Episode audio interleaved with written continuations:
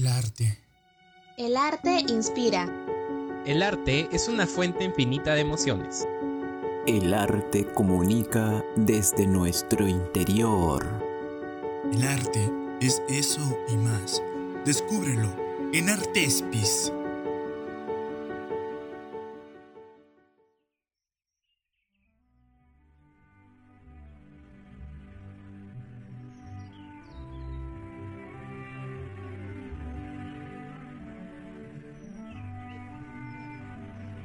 Hola, hola, ¿qué tal? Sean bienvenidos a un episodio más de Artespis. En esta ocasión vamos a contarles la historia del arte y cómo ha ido cambiando a lo largo de los años. Y para ello comenzaré con el arte antiguo. El arte en esos tiempos no se consideraba socialmente como bellas artes. Eso recién fue conocido en el Renacimiento. Las artes visuales como la pintura, escultura y arquitectura eran equivalentes a las artesanías o técnicas manuales que no tenían un prestigio social en ninguna de las primeras civilizaciones. Durante el periodo clásico de Grecia, sí hubo artistas destacados que pudieron codearse con políticos e intelectuales, o lo eran ellos mismos, como Fidias, escultor de la estatua de Zeus en Olimpia, Atenea Promacos y Atenea Lemnia. Las estatuas egipcias, como la cara de Ramsés segundo o la estela de Hammurabi, con el texto del famoso código en escritura cuneiforme, una de las formas más antiguas de expresión escrita, son actualmente consideradas como obras de arte, espectaculares creaciones que nos hace cuestionar si fueron hechas por humanos, pero lamentablemente, en la edad antigua no los valoraban de la misma forma que ahora. Es decir, los pequeños objetos cotidianos que hoy se exhiben en los museos, como los pesos o las joyas, eran apreciados por su función o por el valor intrínseco de su material.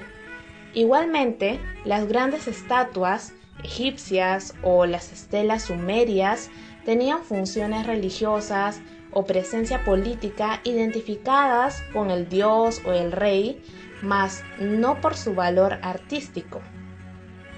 En otras ocasiones, la perspectiva que nos hacemos de lo sublime del arte antiguo no tiene nada que ver con lo que veían sus contemporáneos, es decir, que la blancura del mármol de los templos y esculturas griegas que admiramos tanto estaban siempre cubiertos de pintura de colores vivos, porque sin esto, en ese entonces los hubieran considerado inexpresivos o sin finalizar. Ahora, les daré algunos ejemplos de arte antiguo que muchas veces son pasados por alto o no fueron debidamente estudiados por falta de material. La música en la antigüedad. Su musa fue Euterpe. Esto es algo muy común. ¿Qué es lo primero que se les viene a la mente cuando dicen música antigua?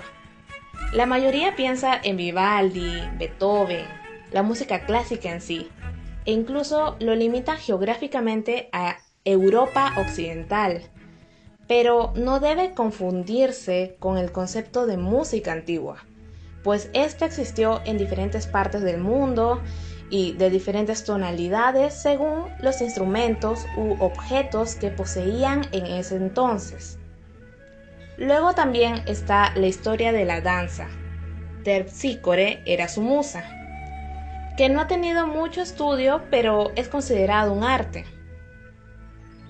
La historia de la literatura antigua. Aquí existen cinco musas según el género literario. Está Erato, Euterpe, Melpómene, Polimnia y Talía. Incluso ciencias como la historiografía y la astronomía tendrían a Clio y a Urania como musas. La historia de la escritura, además del estudio lingüístico de los distintos alfabetos o el estudio erudito historiográfico de la paleografía, incluye cuestiones formales. Por ejemplo, la epigrafía es estrechamente unida al estudio de los monumentos arquitectónicos y escultóricos, que son el soporte de sus inscripciones como la estela de Hammurabi, que mencioné anteriormente. Y la caligrafía es vinculada al estudio de los textos escritos en soporte ligero, me refiero al per- pergamino o el papiro, y que en algunas civilizaciones, sobre todo en las asiáticas, alcanzó un gran desarrollo artístico, la caligrafía china o la caligrafía japonesa. La historia del vestido antiguo. La creación y confección de vestimentas, ya sea de los pueblerinos o nobles, también son considerados arte. Asimismo, muchos se olvidan de la historia del mobiliario antiguo. También la orfebrería suele ser tratada como común con la escultura, por las características comunes en técnicas o sus aspectos formales, aunque fue reducida a pequeña dimensión y especializada en materiales denominados nobles. A eso me refiero a los metales preciosos y a las piedras preciosas. Algunas de las anteriores u otras artes que he mencionado eh, son denominadas artes suntuarias, dado por el precio extraordinario que podrían alcanzar y lo exclusivo de su clientela. Otras artes como la perfumería o la gastronomía, dado lo efímero de sus productos, no fueron alcanzados para estudiarlos, sin embargo, se describen en fuentes escritas. El carácter efímero era consustancial a determinadas expresiones limitadas a un evento particular. Por ejemplo, tenemos las ceremonias fúnebres, en las que se desarrollaban todo tipo de artes, inclu- incluidas las artes marciales.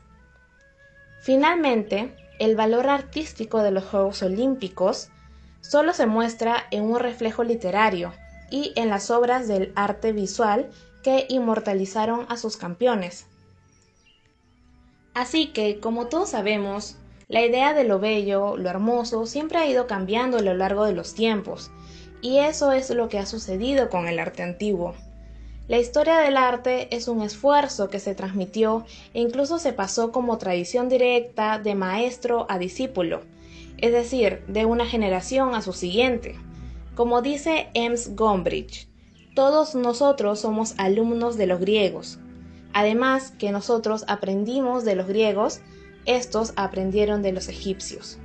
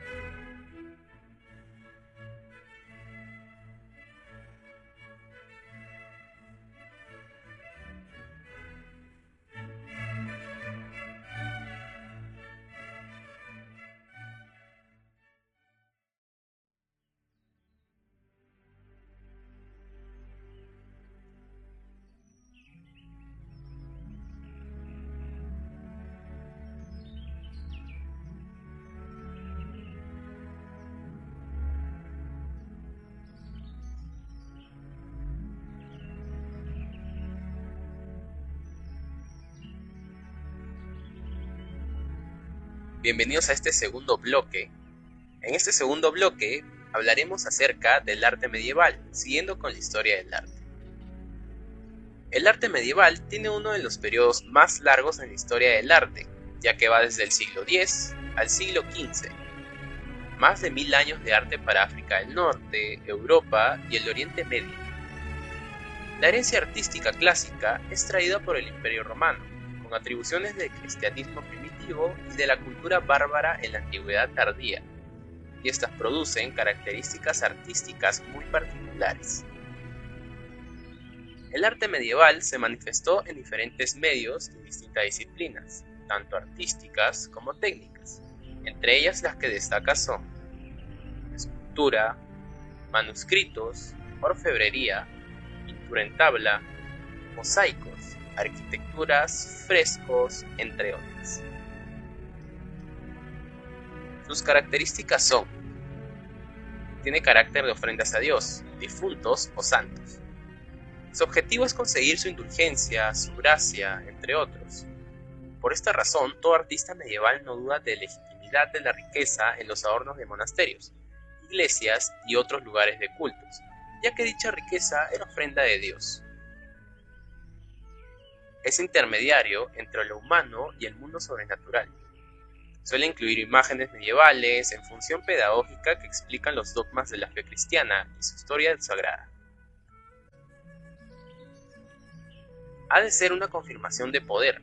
Por un lado, ha de ser el poder de Dios y de la Iglesia, y por otro sitio el poder, y por otro sitio el poder político.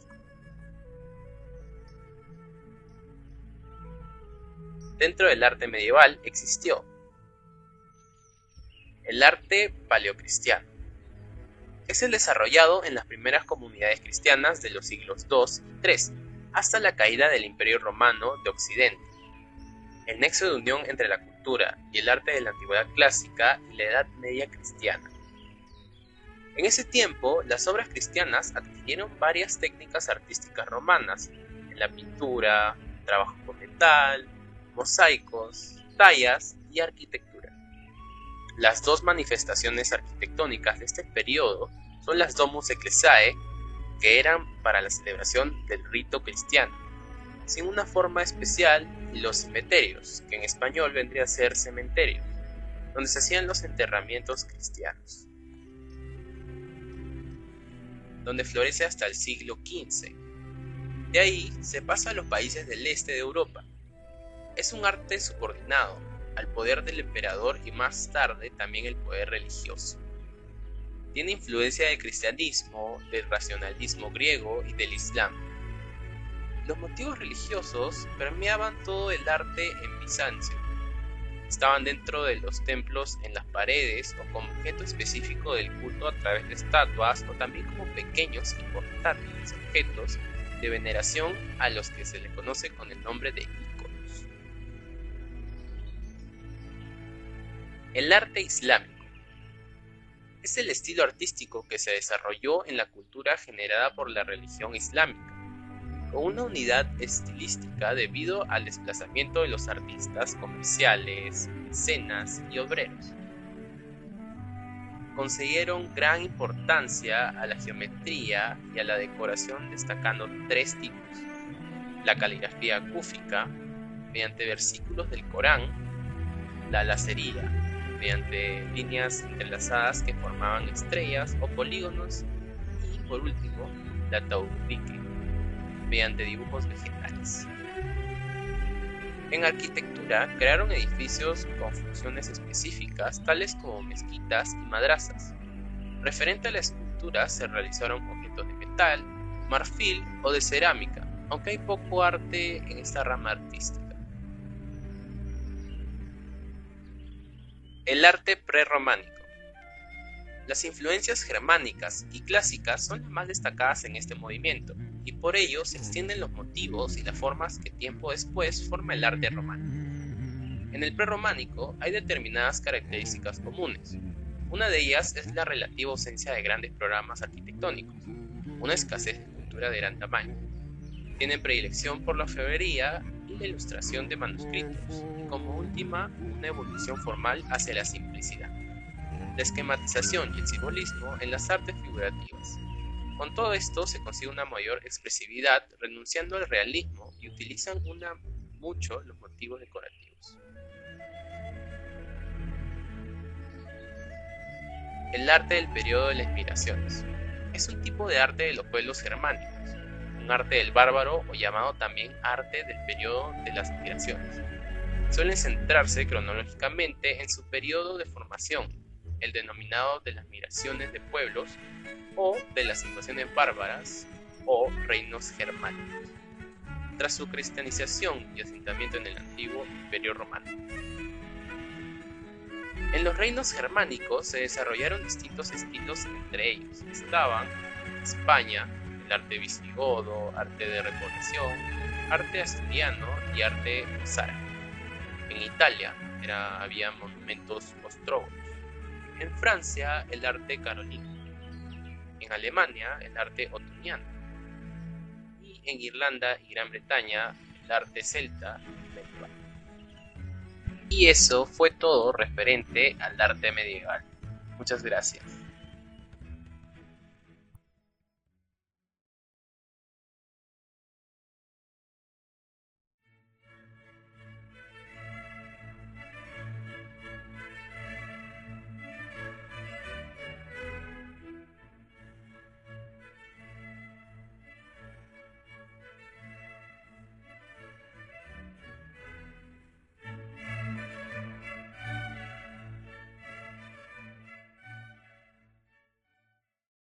Hola a todos, muy interesante lo dicho por Luisa y Santiago sobre el arte en la antigüedad y en la Edad Media.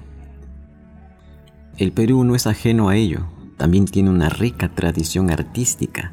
Esa tradición es tan amplia que nos tomaría varias sesiones para explicarla. Solo veremos lo referente a la pintura y la escultura y sus principales representantes. Pues bien, la pintura, ¿no?, y la escultura en el Perú cuentan con representantes de primera calidad, que a pesar de las dificultades presupuestales, eh, no dejan de crear y difundir las nuevas tendencias de la pintura y la escultura. Cada vez con más fuerza, eh, muchos peruanos somos testigos de numerosos espacios que sirven para transgredir conceptos y presentar propuestas que alientan la personalidad propia de las artes contemporáneas en el Perú. Ahora, después de, del importante papel que había tenido el arte indígena eh, de los pueblos andinos, a partir de mediados del siglo veinte, otras tendencias artísticas empezaron a difundirse en la pintura peruana. El grupo de los llamados independientes, eh, bajo el liderazgo de Ricardo Grau, se abrió a las influencias del muralismo mexicano y del realismo social, y volvieron géneros como el bodegón, el desnudo y el paisaje puro. En el campo de la escultura, artistas como Joaquín Roca Rey y Jorge Piqueras lograron superar el convencionalismo de las décadas anteriores, introduciendo innovaciones modernistas. Durante los años cincuenta, el arte abstracto entró al Perú, sobre todo a través eh, de las actividades de Fernando de Szyszlo, recientemente fallecido. En lo sucesivo, eh, este estilo se convertiría en la tendencia principal, marcada al inicio por figuras geométricas, eh, luego el informalismo europeo y el expresionismo abstracto norteamericano. Más tarde, y de nuevo a través de la obra de Fernando de Szyszlo, eh, la referencia al tiempo precolombino se extendió como un rasgo típico del arte peruano. Artistas como Alberto Dávila o Eduardo Eielson buscaron la combinación de lo precolombino con lo moderno. Una tercera vía entre el colonialismo cultural y el folclor nacionalista. Ahora, a mediados de los años sesenta, artistas como Luis Arias Vera, Jesús Ruiz Durand o Rafael Hastings se abrían a nuevas formas artísticas del vanguardismo internacional, como el pop art. Durante los años setenta, eh, finalmente, comenzó el retorno de la figuración en el arte peruano, que se manifestó en tres tendencias. La primera, el realismo. Eh, es el caso de los artistas, bueno, de muchos como Bill Caro. El expresionismo. Allí tenemos a un gran representante, a Cérvulo Gutiérrez, y las esculturas de bronce y cuero de Cristina Gálvez. Y el surrealismo, donde tenemos grandes representantes también, entre ellos a Gerardo Chávez y Alberto Quintanilla. Entre los escultores peruanos destacan sobre todo Miguel Vaca Rossi y Víctor Delfín. José Tola y Antonio Maro son unos de los artistas más conocidos de los últimos años. Respecto a la pintura durante el siglo veinte, tenemos por ejemplo el retorno de Teófilo Castillo, quien, tras una ausencia de más de veinte años, estamos hablando del año mil novecientos cinco, había coincidido con el surgimiento de un verdadero auge en la pintura. El pintor daba preferencia al paisaje urbano y la pintura al aire libre. Todo esto era asociado a un renovado criollismo conservador y nostalgia colonial, inspirado en otros autores también, como José Antonio de la Valle y el mismo tradicionalista Ricardo Palma. Ahora, se diferenciaba esto del paisajismo, que también empezaba a consolidarse en obras como las de Carlos Jiménez o Luis Astete. Pero si bien la, la pintura de Teófilo Castillo tuvo escasos seguidores, mayor impacto generó su intenso trabajo como crítico de arte, promoviendo además la crítica al desarrollo de temas nacionales y a la precariedad institucional que caracterizó la escena artística hasta la fundación de la Escuela de Bellas Artes. Cabe destacar que esta escuela tuvo entre, entre sus maestros a grandes artistas. Recordemos a Daniel Hernández, José Sabogal, eh, Guzmán Suárez Vértiz, Ricardo Grau, González Gamarra, Juan Manuel Ugarte El Espuru, Teodoro Núñez Ureta, José Braca Montevera, Alberto Dávila, Carlos Aitor Castillo, Miguel Bacarrozzi, Alberto Tello Montalvo, Leslie Lee Crosby, quienes cumplieron con el cometido de formar profesores y artistas en las especialidades de pintura, escultura, grabado, conservación, restauración y, en fin, todo lo que tenga que ver con el arte. En otra oportunidad conoceremos las vidas de nuestros artistas y sus principales obras. También describiremos algunas de las pinturas de nuestros más reconocidos peruanos y su significación, porque cada pintura representa algo, es un simbolismo, un sentimiento que el autor trata de transmitir hacia el público, hacia la gente, y de eso nos vamos a encargar nosotros. Ya hemos elegido algunas pinturas representativas y las vamos a describir todos juntos. Pausa comercial y volvemos con el bloque tres, donde nuestro amigo Alfredo nos hablará sobre el arte contemporáneo.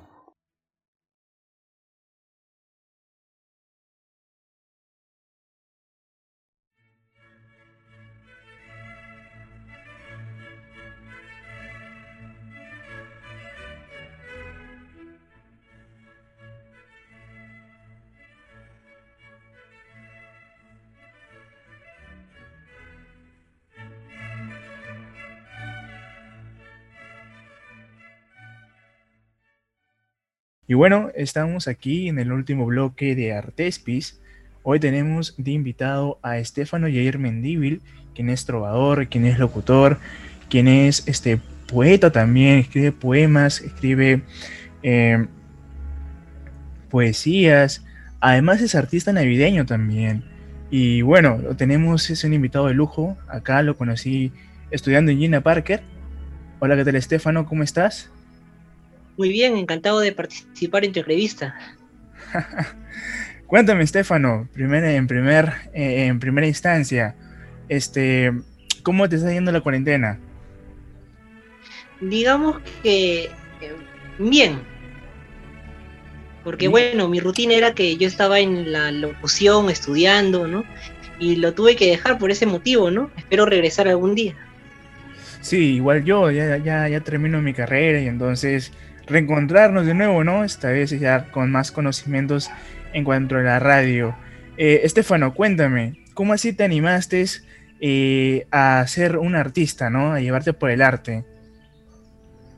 Desde muy niño. Bueno, el, la primera obra de arte de mi inspiración fue, bueno, el nacimiento navideño, junto con mi abuelito, que en paz descanse. Armábamos un pesebre gigantesco. Después lo adornábamos bonito y bueno, era, era la novedad del barrio, ¿no? Y sí. Nacimiento navideño. Interesante, el nacimiento navideño. Digamos que ese fue tu primer acercamiento hacia el arte. Sí. Ajá. Y bueno, también me comentaste cuando estaba estudiando contigo que eras trovador, ¿no? Habías ganado medalla de oro eh, recitando poesías. Bueno, ese talento vino cuando yo tenía catorce años. catorce años. Pero me parece que antes hubo un, un, un, un talento, un talento más. ¿Cuál Digamos es? que sé hacer de todo. Ajá. ¿Cuáles son tus, tus dones? Bueno, sé arreglar cosas, sé pintar, albañilería, tarrajear paredes, de todo hago. Ah, interesante, interesante. Y cuéntame, ¿qué te animó el camino que nos, que nos une a los dos? ¿Qué te animó a estudiar este arte contemporáneo, este arte nuevo, moderno, el arte de la locución? Bueno, esto lo tuve pensado también en la misma época que yo empecé como poeta, a los catorce años, porque yo escuchaba música antigua. Ajá, sí. Ajá, para los que nos están escuchando, Estefano es un poco vintage, escucha, escucha música de, de tocadiscos, ¿no? De vinilo. Claro, músicas yo tengo bastante vinilos. Sí, músicas muy buenas. De hecho, me recomendaste Un, un artículo, un, un producto de vinilo que se llama Mi Cristo Roto, ¿no? Claro, también he escuchado poemas con Jorge Misral, con José Antonio Cosío, pero con música instrumental, acompañado de Juan Castro Nali, un pianista peruano. Sí, sí, sí, sí, sí. Sí, muy buena, muy buenas tus recomendaciones. Y lo que más me, me llama la atención de ti, Estefano, es que eres muy... muy meticuloso, te andas en un otro lugar, andas en el arte, ¿no? Andas metido mucho en el arte, si, haces una, si no estás haciendo locución, estás haciendo arte en, con Navidad, o estás pintando, o estás dibujando, o estás recitando poesías, ¿no? Como he visto en tu Facebook. Entonces, eh, eh, digamos que, que eres un artista ya nato, ¿no? Nacido. Eh, ¿O lo sientes así o no lo sientes así? Bueno, yo bueno, me siento muy orgulloso, gracias a Dios, por mi talento, ¿no? Porque Ajá. sé hacer de todo, muchas cosas, como dibujar. A veces me paso la vida pintando mi casa, ¿no? Durante toda la cuarentena. También escribo mis poesías. En Navidad armo el nacimiento gigante, que me demora más de veinte días en armarlo. Uh-huh. Y bueno, este... para aquellos que no conocen más, Estefano Yair Mendívil, lo conocí en Gina Parker. Este, él estaba ahí eh, conduciendo un programa y fue lo primero que me llamó la atención fue cómo conducía el, el programa. También tiene un, un título de, de conductor de programas con el gran Edgar, Edgar Canal, ¿no? Edgar Canal. Claro, hay una historia también ahí. Lo que pasa es que, aparte de estudiar locución, hay talleres. Ajá, y sí, cierto. Me ocurrió matricularme en el taller de conducción de programas radiales con el señor Ricardo Canal, un locutor muy reconocido porque ha estado, creo, en, en Onda Cero, ha estado en Radio Planeta y Radio Felicidad. Un Ajá. gran locutor. Un gran locutor, sí. Un gran locutor, sin decir. Y también ha estado en el festivales, en festivales este, de, de voces también. Y bueno, ha estado junto con Gina Parker, Edgar Canal. Y no me acuerdo qué otro locutor más, este, por el Día del Locutor, dando una, una charla, ¿no? Interesante su charla. Bueno, es un locutor de amplia experiencia. Y bueno, Estefano, cuéntanos, ¿cuáles son tus proyectos en cuanto a la locución? Bueno, tener un programa propio, difundir la música del recuerdo, porque en los vinilos hay muy buena música que ha quedado detenida en el tiempo. Y por lo cual a mí me encantaría revivir todo eso. Ajá. ¿Y por qué te, te gustaría revivirlo? ¿Cuál es ese, esa historia detrás? Lo que pasa es que es una música, bueno, que muy relajante, ¿no? Una música que enseña, una es lo que se llama música. Es, es ¿cómo te explico? Es muy bonita. Y el hecho de que sea antigua no se va a dejar de difundir en la radio, ¿no? Al contrario, la gente aprendería más sobre cómo empezó la verdadera historia de la música. Ajá, percibo que la música que escuchas es tan, tan dulce, tan empalagosa, tiene un significado para ti que, que no le encuentras un significado como tal, ¿no? La música es más, es la música. Este, eh, muy, muy interesante, muy interesante tu, tu nivel de pensamiento. También hay que, hay que recalcar que este eh, también bueno, las poesías también te luces, ¿ah? ¿eh? Te, te he escuchado, te he escuchado y, y, y cuéntame, ¿cómo, cómo así este, decidiste subir a, en Facebook tus, tus, tus poesías? No, sino que las escribí hace mucho tiempo cuando estaba en la secundaria y casi no la recitaba mucho. Solamente en mi casa nomás practicaba. Ajá. Pero hablarlo en público, muy poco. Más hablaba en público poesía del Día de la Madre, Día del uh-huh. Maestro, Día del Padre y todas las fechas cívicas. Me sacaban al frente a hablar. Entonces ahí me desenvolvía, no me desplayaba, ¿no? Como todo orador. Porque oratoria no estudié en ningún lado, solamente en mi casa. Mi abuelito me enseñó, que en paz descanse. Sí, Estefano. Y no sé, si, si, si te podrías atrever a recitarnos algún verso, algún pequeño extracto de alguna poesía, un poema tuyo o quizás no tuyo. Bueno, en realidad la poesía, bueno, yo siempre le he escrito a, a la mujer, digamos. Ajá. Porque la mujer es la más completa expresión de la belleza. He escrito tantas poesías que, bueno, he puesto también, hay tantas mujeres bellas, pero como tú ninguna. Es para que se lo dediquen a una chica, por ejemplo. Ajá. Con solo mirarte, haces que mi vida se llene de alegría. Algo práctico, algo sencillo nomás. Algo corto. Para dedicar a la novia, ¿no? A la enamorada, ¿no? Sí, sí. Por ejemplo, a Iocra también. Ay, eres un ensueño, una divina ilusión. Eres el amor de mi corazón, claro. Con tantas palabras para dedicarles a las chicas, ¿no? Ese es mi talento como poeta, en realidad. Escribirle a la mujer. A tus musas. Ok. Y, bueno, este... gracias por la entrevista, Estefano. Eh, es todo un gusto siempre tenerte acá. Es todo un gusto haberte entrevistado. La verdad que eres un, una persona que, que, que tiene un, un desarrollo comunicacional muy, muy amplio. Y un músculo para hablar también muy muy fuerte. Eh, espero ya pronto, pronto, pronto encontrarnos, ¿no? en, en Gina Parker y, y, y hacer de nuevo Cabina de Radio junto contigo. Claro, igualmente, ¿por qué no? Si Dios quiere, ¿no? Sobre todo, que pase toda esta pandemia.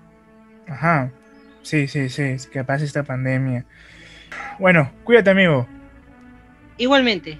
Y bueno, hasta aquí la entrevista con Estefano Yair Mendívil, que es un locutor muy bueno y es una de las próximas promesas en la locución peruana. Muchas gracias por escucharnos. Hasta aquí, Artespis.